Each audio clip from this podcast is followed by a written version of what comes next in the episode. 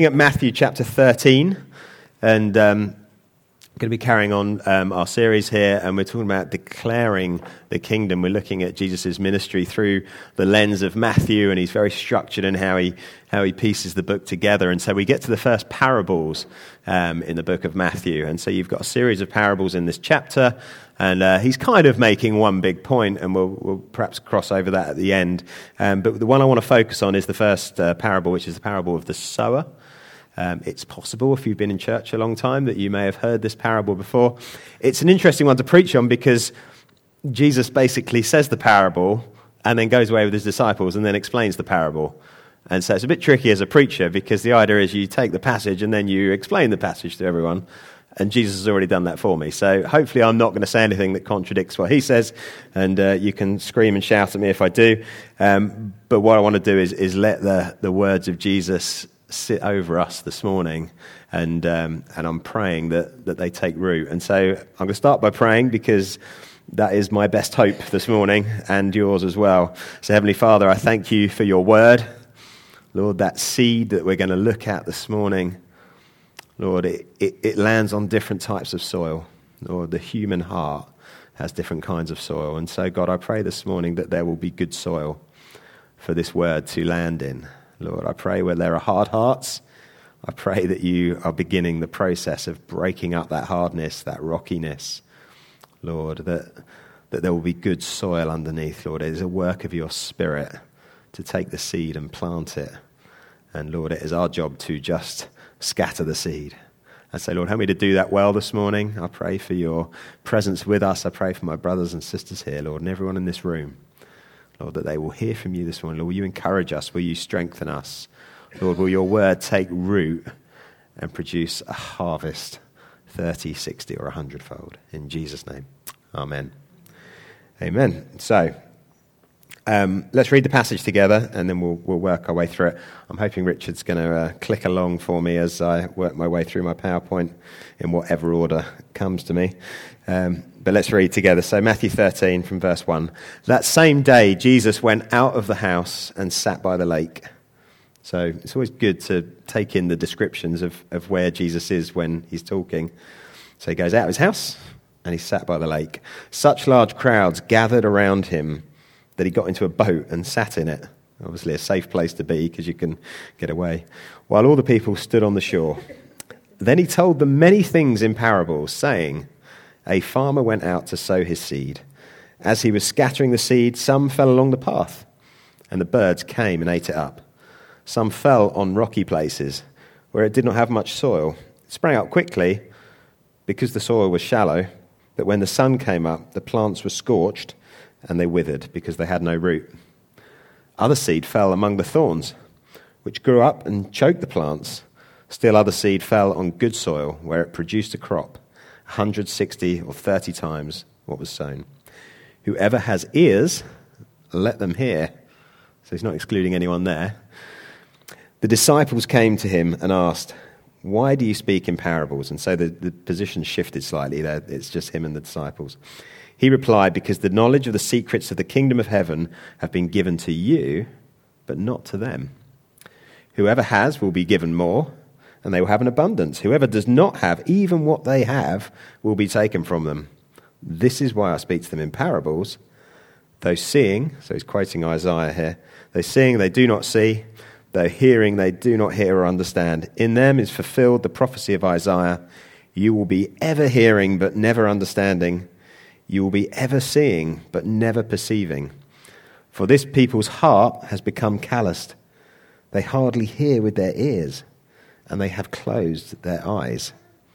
Otherwise, they might see with their eyes, and hear with their ears, and understand with their hearts, and turn, and I would heal them.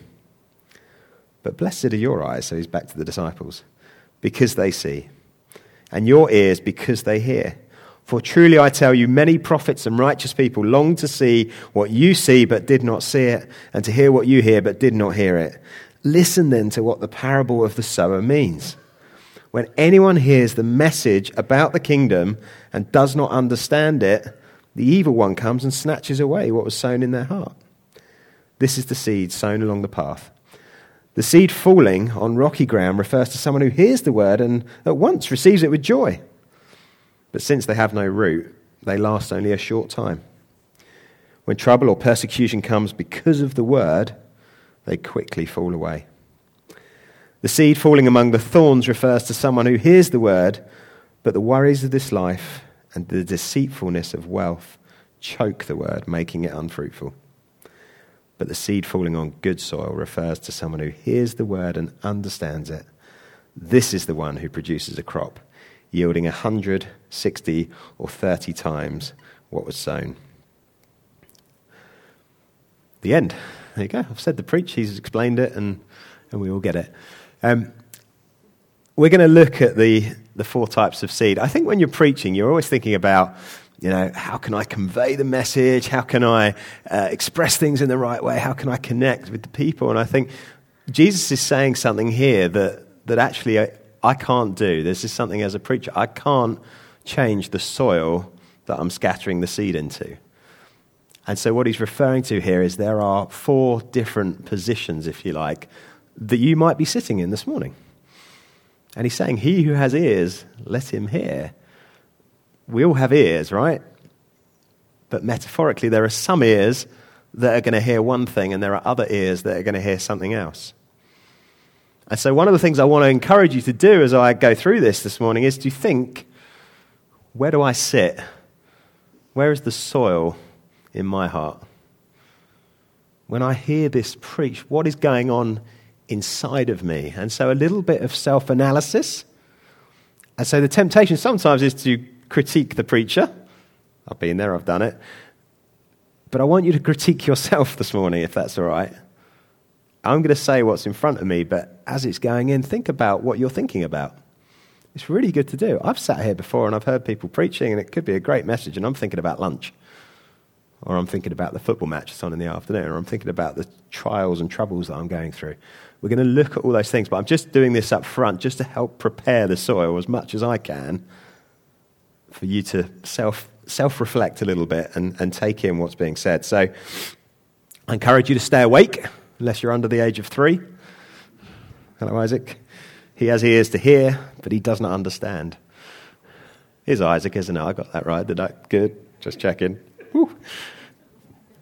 Um, so, Let's have a look then at the four types of, um, uh, of soil or, or, landing places that the seed go. So the seed is, is the Word of God. So the seed is the gospel or the words of Scripture that, that we preach and we proclaim.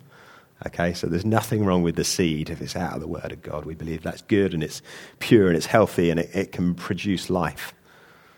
But the issue is the soil, and that's what we're looking at.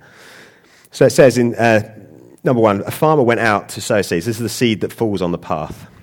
Okay, so think about this. Is this me? That's what you should be asking yourself each time.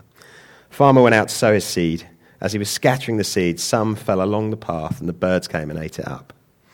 And so, what I've done here, hopefully on the screen, if you click, Richard, you, could someone just turn the, the lights out on there? Because you can't see that very well, can you? Um, oh, sorry, I've missed the four points, so we'll go through those first. The seed that falls on the path, seed that falls on rocky ground, just covered that in the passage. Next one there, seed that falls among the thorns, and then the seed that falls on good soil. So we'll look at each one. If you could click on, Richard, to. So the seed that falls on the path.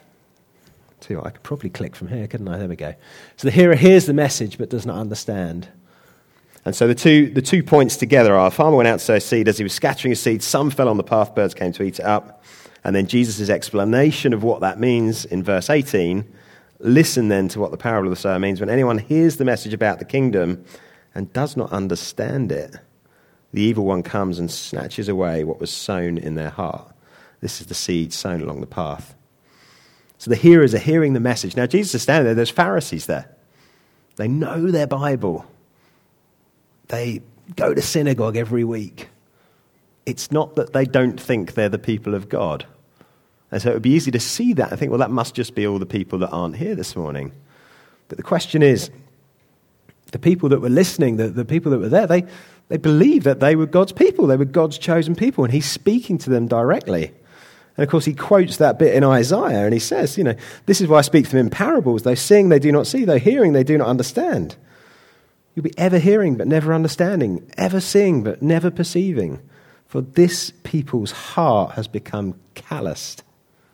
They hardly hear with their ears, and they have closed their eyes. Otherwise, they might see with their ears and hear with their ears, uh, see with their eyes, sorry, and hear with their ears, and understand with their hearts and turn, and I would heal them. So there's a, there's a compassion in here from Jesus towards the hard heartedness of these Pharisees. And that's who he's addressing with it. But the, the, danger is, is that the Pharisees didn't know, they knew they were Pharisees, but we use Pharisees in a different, different way today. Pharisees used to be a good term. We would call someone a Pharisee now, and it would be a derogatory term. These were the religious men. These were the good people that, that people looked up to and said, wow, these guys, they love God. Look at them. Look how holy they are. Are there people like that where, where you can look around? And, you, and we do see it. We see people that have great ministries, do amazing things for God. And then one day, actually, you find out that, that it was all fake. They were forever hearing, but, but it wasn't going through. And so it's possible for someone to come to church every single week throughout their life, to hear, to have the seed thrown at them every single week. And it's like they're this hard path, and it's never getting through. And yet they're sitting under the word of God and they're, they're thinking, yeah, I'm good. I've got this. I'm here. It's great that I'm here. You know, great for everyone else. You're welcome. There's, a, there's an attitude in there. Now, it doesn't come out quite that obviously, but actually other people see it sometimes. And so the challenge this morning is, and I think there is a little bit of all of this in all of us. And So it's good to sort of take it and think, where do I do that? Where is my heart hard? And I think if you've become a Christian, you'll be able to look back and see when you were like this. And at some point, God actually broke something. He smashed through that path and got to the good soil underneath. And so it's very easy to come here and sit here and think because you're here that somehow you're a Christian or somehow God must be pleased with you. So if that's your attitude, if that is how you attend and you think, well, I'm here, I'm not really interested in doing any more. I'm kind of ticking this box. I give my 10%. This is what the Pharisees did. They tithe their herb cupboard. That's how holy they were. They were like 10% of rosemary, 10% of thyme. It's ridiculous because they thought they were completing and fulfilling some test that would make them acceptable to God. And so then, when Jesus came and preached the truth and explained what the Old Testament really said, they didn't want to hear it because they thought they were okay. They were self righteous. And so the danger is that we become like this, that our hearts are hard. So it's really good just to reflect on that and think, where's the hard areas of my heart? An easy way to find it sometimes is how critical we are of other people. It's often a good sign of a hard heart is that you notice what everyone else does that's wrong. I have one of those. It really annoys me. And we need Jesus to come. And he says, Let, otherwise they might see with their eyes, hear with their ears, understand with their hearts, and turn, and I would heal them. So he's not condemning them, but he's just saying if you stay like that, you are condemned. And we'll come towards that at the end. And so that's the first one. And he talks about Satan snatching the seeds away as they have no root. So every time the seed comes and gets thrown out, you hear it, and Satan just comes and goes, I'm having that. It's a hard heart. Just take that away. That word's never going to get through. It says in John 10, and Jesus speaking here, I am the gate. Whoever enters through me will be saved. They will come in and go out and find pasture. But the thief comes only to steal and kill and destroy but I've come that they may have life and have it to the full. There is an enemy who wants to come in and take away the word of God from our hearts. And if we have a hard heart, that makes it a lot easier for him to do that. So, number two, the seed that falls on rocky ground says the hearer receives it with joy, but when suffering comes, they fall away. So, quoting the two passages again, so some fell on rocky places where it did not have much soil. So this is verse 5 and 6. It sprang up quickly because the soil was shallow. But when the sun came up, the plants were scorched and they withered because they had no root. And then in verse 20, Jesus interprets this and says, The seed falling on rocky ground refers to someone who hears the word and at once receives it with joy. But since they have no root, they last only a short time. When trouble or persecution comes because of the word, they quickly fall away. And I think being in church leadership, we've seen this over the years. We do things like Alpha and stuff like that, and people come in and they, they, they meet the church and they think this is a wonderful place and, and it's, it's so friendly and everyone's so great. And I come in and, and then they go on an Alpha course and, and they hear the preaching and they say, Oh, yeah, I want to become a Christian. This is wonderful. And then they find out that becoming a Christian doesn't mean that all your problems go away, that life is still tough.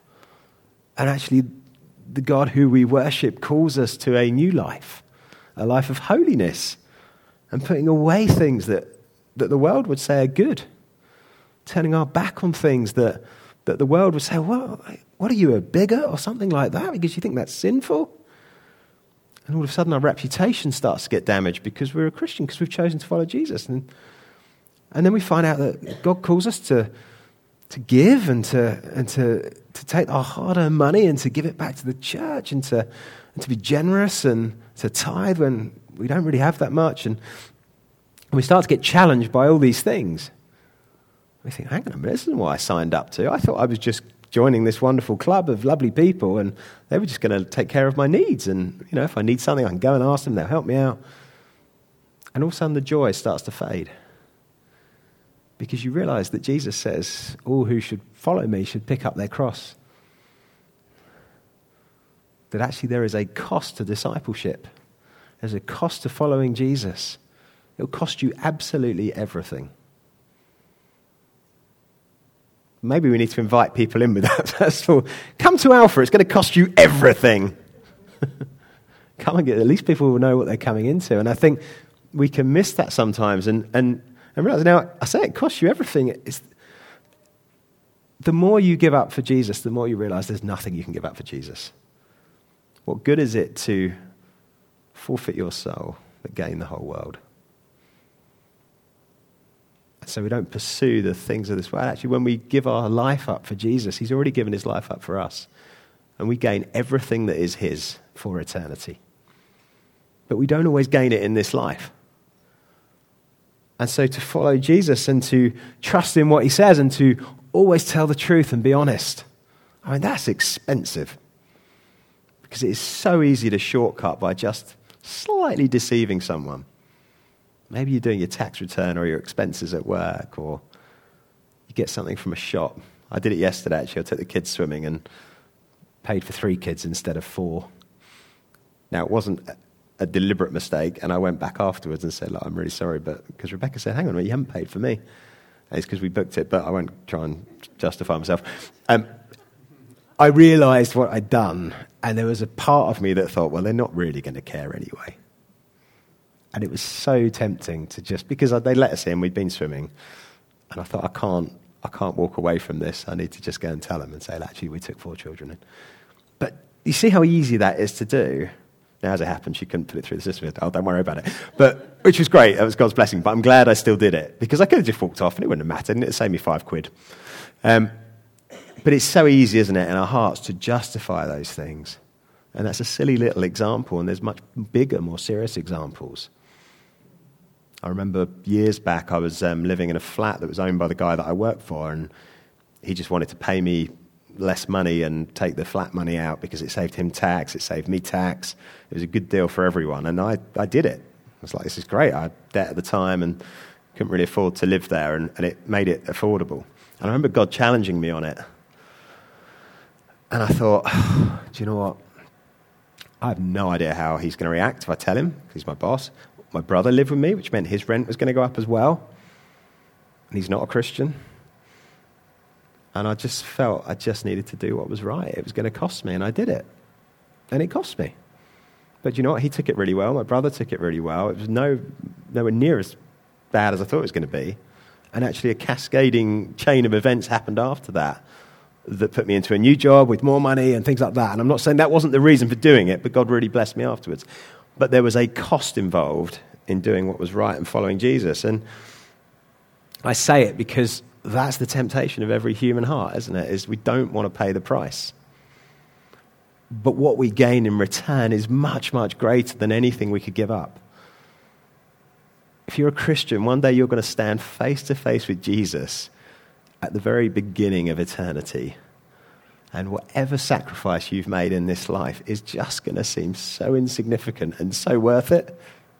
That's what's ridiculous. So there's nothing we can give up, even our own lives, that isn't one day going to be worth it on every level. But it's going to make it hard in this life. And so what happens is in this part here is that the seed, it, it, it hits there and it, it, lands with joy because there's so much good in, in what we have as Christians and the church and the family of God and everything else. Imagine it in another context where there's massive persecution. To come and receive it with joy, knowing that you're in a church where you have to hide and you could be killed for believing in Jesus. That if your family found out, they would execute you. So, how does that work? There's a real cost there, isn't there? And so, we have it a little bit easier in this country at the moment. But when that persecution comes, sometimes people just fall away, and it's really sad when we see it happening. I thought it was good what Linda brought earlier, just in Hebrews 12, and it follows on from a passage of talking about the faith of all the people in the Old Testament. And so much of it is about people taking risks and giving things up for God. And yet God really honors them and says, No, these are the people of faith, the men and women that have gone before and we can look at people around us that have done these things and be encouraged. And I want you to be encouraged. If you've got challenge in your life at the moment and you're, you're tempted to go, oh, it's too hard, I want you to look at other Christians, mature Christians, read your Bible and see people that gave up everything for God and how He blessed them and how He continues to bless them through eternity. That's why we do it. And then, number three, the seed that falls among the thorns. The hearer hears the word and then the worries of life, the cares of life, life, and the deceptiveness of wealth choke it. See, it says that worry and wealth will choke God's word in your life. This is such a big one for us, isn't it, in the West, because we are so wealthy. And we're so wealthy that we can't see it. I was thinking about this this morning. I was thinking, oh, if I had how much more money would I need to be content? How much would I need to earn before I feel like I could just give the rest away? And I'm thinking, I'm not sure I'm there yet. I'm not sure I've got quite enough because there's things that I want to extend the house. I want to, um, you know, buy some new things. I want to do some stuff up. I want to change some doors at home. I want to. There's all these things that I could spend money on. I think I'll get those things right, then I'll just I'll give the rest away, God. So if you could just give me an extra fifty grand a year, sort out those things. And then anything beyond that you give me, I've heard people say it before, oh, I'm just praying that God will let me win the lottery and I'll only keep a million and I'll give the rest away. So what you're asking for is for God to give you a million pounds. Really. And it's that there's something in us, isn't there, that would never quite have enough. We never feel, Johnny brought it actually, didn't he, about the, the rich ruler. And there's, there's always a sense, he, he went away, say, he came to Jesus and said, Look, I've done everything, you know, I've followed all the commandments all the days of my life. And he was really proud and arrogant. But he thought he was being good. He was coming to Jesus saying and he's like, What more could I do? He's like, Sell everything you've got and come and follow me. It says he went away sad because he had so much possession, so many possessions. And there's something about our modern life, our Western life in this year, in this time, we have so much that it costs us an awful lot more, perhaps, than people who have nothing to say, actually, yeah, I'll give everything up. The more you have, the harder it is to give it all up for Jesus. And so, where we pursue wealth and riches and bigger houses and better holidays and all of that, it just makes it harder. And so, there is something about going, do you know what? I just, I just want to keep it simple. I want to give these things up. I want to set a bar of what it looks like to live and, and, and to make those sacrifices before you have it and not pursue wealth and riches. Because actually, there is a deceitfulness to it if I just had a little bit more, I could do this, this, this, and this. Where are you thinking that? Because then when Jesus comes in and says, well, I just want you to give everything up for me. I just want you to lay, pick up your cross and carry it, lay down your life for me. You know, whatever you own, just consider it all as mine. The earth is the Lord's and everything in it. Do you feel like that about your possessions? Now, I think if you're a Christian, there will be a desire in you to actually be like that, to say, No, I, I want to be able to give up. I, I don't want to hold on to anything, God. There shouldn't be anything in my life that I wouldn't let you have if you wanted it. And then he may do it because it's one thing to say it and to feel it, it's another thing to, to give it up say, God, I'll give you my time. I'll give you my reputation. That's a hard one. Hard one for me. I'll give you my control. Another hard one for me. There's things that we have in our world that we live in today that, that would just, the idea of giving them up is terrifying. But Jesus says actually there's a, there's a kind of soil that that's really dangerous for. Says how hard it is for the rich man to enter the kingdom of God. It's easier for a camel to go through the eye of a needle. It's quite tricky. And yet, with God, with man it's impossible, but with God everything is possible. So it's not that we can't be saved, but actually there's a work that Jesus does in our heart that enables us to go, God, I, everything I have is yours. My time, my family, my job, my wealth, my house. It's all yours, God. Do with it what you want. Help me not to store up treasure on earth, but to gain treasure in heaven. sobering, isn't it? You can feel it in your heart. You can feel the. And Jesus is standing there saying that and saying, yeah. And the disciples, they did. They gave up everything. They, most of them died. I think out of the 12, 11 of them died because they're, well, Judas, obviously, slightly different. But the others, they all, they're all executed for their faith. They didn't finish their life to an old age. And that was okay. They were willing to give up their lives for the gospel because they got this, they understood it. And then you've got number four the seed falling on good soil. So the hearer hears the word and understands it. It says, But the seed falling on good soil refers to someone who hears the word and understands. It. This is verse 23, sorry.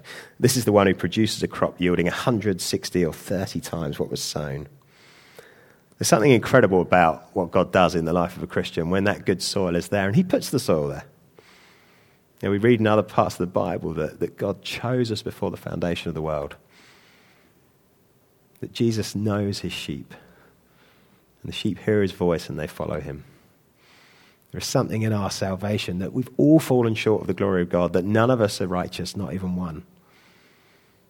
And yet God chooses us, He saves us, He puts good soil in our hearts. But He says that all who come to Him, He will receive. And so there's no one excluded from this. Maybe you're sitting here, the goal this morning is not to make anyone feel condemned. But it could be that there are people who are condemned that need to come to faith in Jesus. To come and find that good soil, to soften your heart and say, Jesus, I want this. I don't want to stand there on that day of judgment when you separate the sheep and the goats. You get the analogy there sheep and goats from a distance, they look the same. And there's going to come a day, it says in, um, later on in Matthew, where you've got the sheep on one side and the goats on the other. And it's going to be too late then. It says there will be weeping and gnashing of teeth, that there will be an eternal fire. And we don't like to talk about these things, it's so offensive. But what if it's true? Would we not be wrong to not say these things if it was true? Jesus said it. And so when we preach the gospel, we preach the whole counsel of God. There is a hell, it is an eternal judgment. The Bible's really clear. Jesus is really clear on it. People try so hard to make it not eternal because they just think it makes God look mean, because they judge God. But Jesus was clear there is eternal suffering and there is eternal joy. And we can come to Jesus and receive eternal joy. And he calls everyone to do it. It says it's God's intention that no one should perish, that everyone should come to the knowledge of the truth. And so he invites everyone in over and over again. How often have you heard this message? Are you coming to him? Are you laying down your life? Are you saying, Jesus, I want everything that you have to offer me, and I'm willing to give up everything that I have in order to get it? And when you read the rest of this passage, he goes on to talk about some other parables, and, and he finishes with three parables about the. If you, if you look in, in your passage, I don't think I've got it on the, uh, on the screen behind me. But he talks about the parable of the hidden treasure and the pearl, verse 44. It says, The kingdom of heaven is like a treasure, a treasure hidden in a field. When a man found it, he hid it again, and then in his joy, he went and sold all he had and brought that field. Verse 45 Again, the kingdom of heaven is like a merchant looking for fine pearls. When he found one of great value, he went away and sold everything he had and bought it. Again, I said this earlier, Luke 9 25. What good is it for someone to gain the whole world and yet lose or forfeit their very self? So that's what Jesus is offering you this morning. He's saying, Come to me. We said it last week come to me, all who are heavy laden and weary. I will give you rest. My yoke is easy, my burden is light. That's what Jesus invites you into this morning. It's going to cost you everything, but you're going to gain everything in exchange. You're going to gain Jesus, you're going to gain eternity with Him. And so, as we come to a conclusion, I, I think it's important to look at the impact on this of our lives and, and what we do with it, because this isn't just about us and, and the seed and the soil that we're sitting in but actually there is a crop that is produced 30, 60, or 100 fold. And you see it in the picture there I put up. It's just this idea that, that actually true faith bears fruit. It's one of the ways that we can be encouraged when we look around and we see people coming to faith, we start to see fruit. Jesus said it again you know, you can judge a tree by its fruit. Good tree produces good fruit, bad tree produces bad fruit. Talk about the fruit of the Spirit love, joy, peace, patience, kindness, gentleness, faithfulness, goodness, self control. Is that right, Mel? Nine? I was thinking of the song. Are you seeing that in your life? Are you seeing God producing these things in you? And then you've also got the fruit of the gospel. You know what was so encouraging was at Christmas was just seeing all these people coming in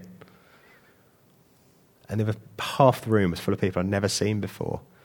And then everyone I spoke to, oh yeah, I live near Mel and Neil. Oh yeah, I work with Alice. Oh yeah, I live near Mel and Neil as well. It's like, well, I work with Alice as well. And I'm, and I'm sure there were others of you that invited people and they came in as well. But it was, it was amazing to see the fruit of what was clear gospel fruit. And I'm not saying all those people came became Christians, but what we did was we threw seed on them. And we threw seed on them. It's not our job to save people. When you share the gospel with someone, you can't save them. All you can do is declare the word of God. And the way that we do that, we can, we can definitely put people off. you can do it really badly. But actually, even when you do it really well, you still can't save someone. And yet, Jesus calls us to do that, doesn't he? He sent his disciples out. And he sends us out. And we want to go out and we want to tell people about Jesus. And so, the good soil, one of the effects of that is that you actually won't be able to help yourself. Because when you love Jesus enough to give up everything, and then you encounter someone that's really struggling in life, or you're working with them, or even if they're not struggling, they might have a really good life, and you are concerned about their eternal life that they're going to have, separated from God. And the effect of being a Christian, the effect of God being at work, the effect of the Holy Spirit in your life means that you just, even if you're not telling everyone all the time, you have a desire in your heart to share at whatever opportunity God gives you. And as you do that, it's going to land on those four different types of soil. And sometimes you're going to see real fruitfulness. It's a guarantee that there will be fruitfulness. But the more seed you throw, there's 30 times, there's 60 times, there's 100 times. So there is an encouragement for us today to say we need to share this message. We need to make sure we've understood it ourselves and we've heard it for ourselves, and that we're willing to give up whatever we need to in order to walk with Jesus, to grow in our relationship with Him, to love Him, and to demonstrate that. And then that will overflow naturally into the relationships that we have. So, how are you doing with your witnessing? You're not called to have a really clear, you know, exposition of the Bible to be able to answer every question people have. You're called to be a witness, say, This is what Jesus has done for me. I don't know if it would help you, but this is what he's done for me. You're called to love people that don't know Jesus, not to judge them. We're not called to judge the world. But we're also not called to leave the world. Sometimes there's a temptation. Sometimes we need to get out of difficult situations. And sometimes we need to grow our roots and we need to stay away from people that are bad influences and things like that. But as Jesus changes us and transforms us, sometimes he sends us back into situations. I remember it myself when I first became a Christian, I was still hanging out with all my friends and, and all the temptations of the things that I used to do were still there. And all of a sudden it was like, oh no, I'm still doing these things. Am I really a Christian? And I realized one day, actually, I just need to get away from those things. Yeah, we're called to flee temptation, not to fight it. But over the years, as I matured, as I broke some of my habits and things I was able to go back to those people and, and meet with them in a very different way and, and just tell them what God had done for me. And over the years, I've seen some of those people start to show an interest. I haven't seen any real fruit in some of my old friendship groups, but I've started to see things at work and God at work in people, and I'm just getting opportunities just to share stuff and, and tell them what I think without being too intense or saying, So you're going to give your life to Jesus. It's like, it's appropriate. But then there is also a call to mission. There's a call to share the gospel with those that God has brought into our lives, but there is also a call to break new ground. And sometimes we do need to go out beyond the four corners of the church. Sometimes we need to go overseas, and it's re- really good that we've got this opportunity in a couple of weeks' time. I mean, if, it could be that God has put it in your heart to take the gospel to an unreached people group. He has to do that with people, and there are people going, and we need to be sending people. And it might be that God's put a call in your life. Say, actually, I, I don't want to just keep this for the people here. Most of this country will have heard the gospel at least once. Guarantee it. But there are places in the world that it's still not got to, and God is wanting to do that as well. I said, maybe ask, you know, is that something God is putting on your heart? It may not be for now, it might be in the future.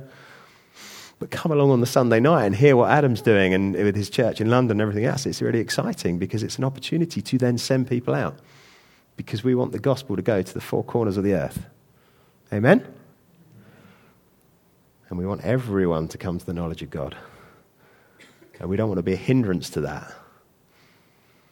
So we'll finish here, but I just, I'd love us to pray. Um, and what I don't want to feel, what I don't want you to feel this morning is it could be, and it's more likely this way, that if you're a Christian this morning, you could be sitting there going, oh man, this is terrible. I feel awful. Maybe I'm not a Christian. Yeah, the grace of God is incredible. It's not that you become a Christian and then all the sin goes from your life and, and you get everything right straight away.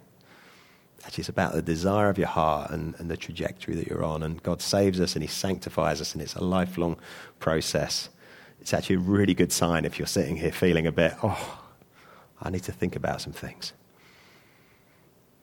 But there's also the, the opposite is true. They're sitting thinking, no, I've got this. I'm cool. Yeah, well done, well said. Tell them, you tell them all. They need to hear that. I'm so glad he's saying that this morning. That person, oh man, I've been thinking for ages I needed to say this to them. That's potential hard ground. Be very, very worried if that's what you're sitting there thinking every week. Or maybe you're just critiquing me. How you receive this word will give you an idea of how hard or how soft your heart is. And so I want to be a little bit brutal in delivering it because that's how Jesus delivers it. Because it's like to break through hard ground, you've got to hit it really hard sometimes. Do you know where your eternal destiny is? Do you love Jesus and want to make him Lord of your life? Do you confess your sin regularly? Do you say sorry? Do you ask for forgiveness? Do you come to Him? Do you read your Bible? Do you pray?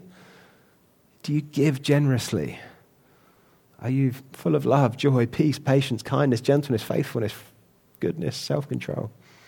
Do you see that fruit at work in your life? Or have you just decided, oh, yeah, I'm okay, I'm good enough? Come to Jesus this morning. Repent of hard heartedness. He says, and he'll turn and heal you. He gives you that opportunity this morning. So I'm going to pray. Why don't you stand? Perhaps um, Steve and um, Alice could come back up. We'll come back to worship, but I think let's just take a moment. We'll have a little bit of silence, I think, just to reflect, because I think it's so easy to miss this. And I, I don't want anyone here this morning to miss this. I, I just I love seeing God at work in people's lives. I love seeing God at work in my life.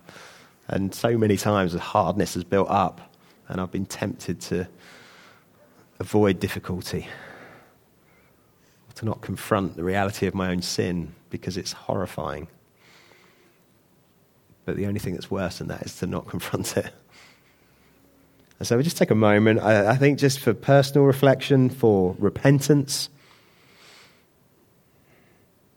Just think about what the Holy Spirit has been saying in your heart this morning as you've been listening. Can you hear what I'm saying? Can you hear what Jesus is saying? Holy Spirit, we just invite you now to break hard ground.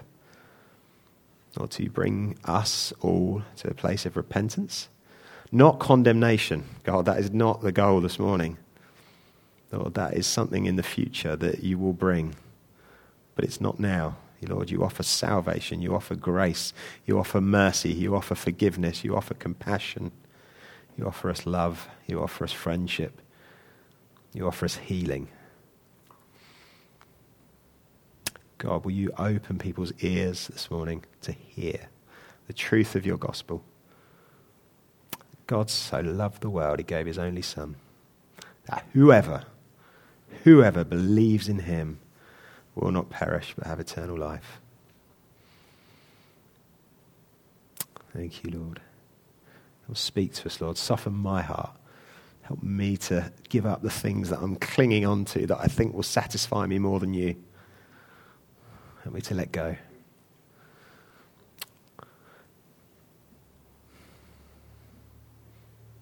Lord, I pray for my brothers and sisters here this morning. Lord, I pray that the cry of their heart will be, Not my will, but your will be done.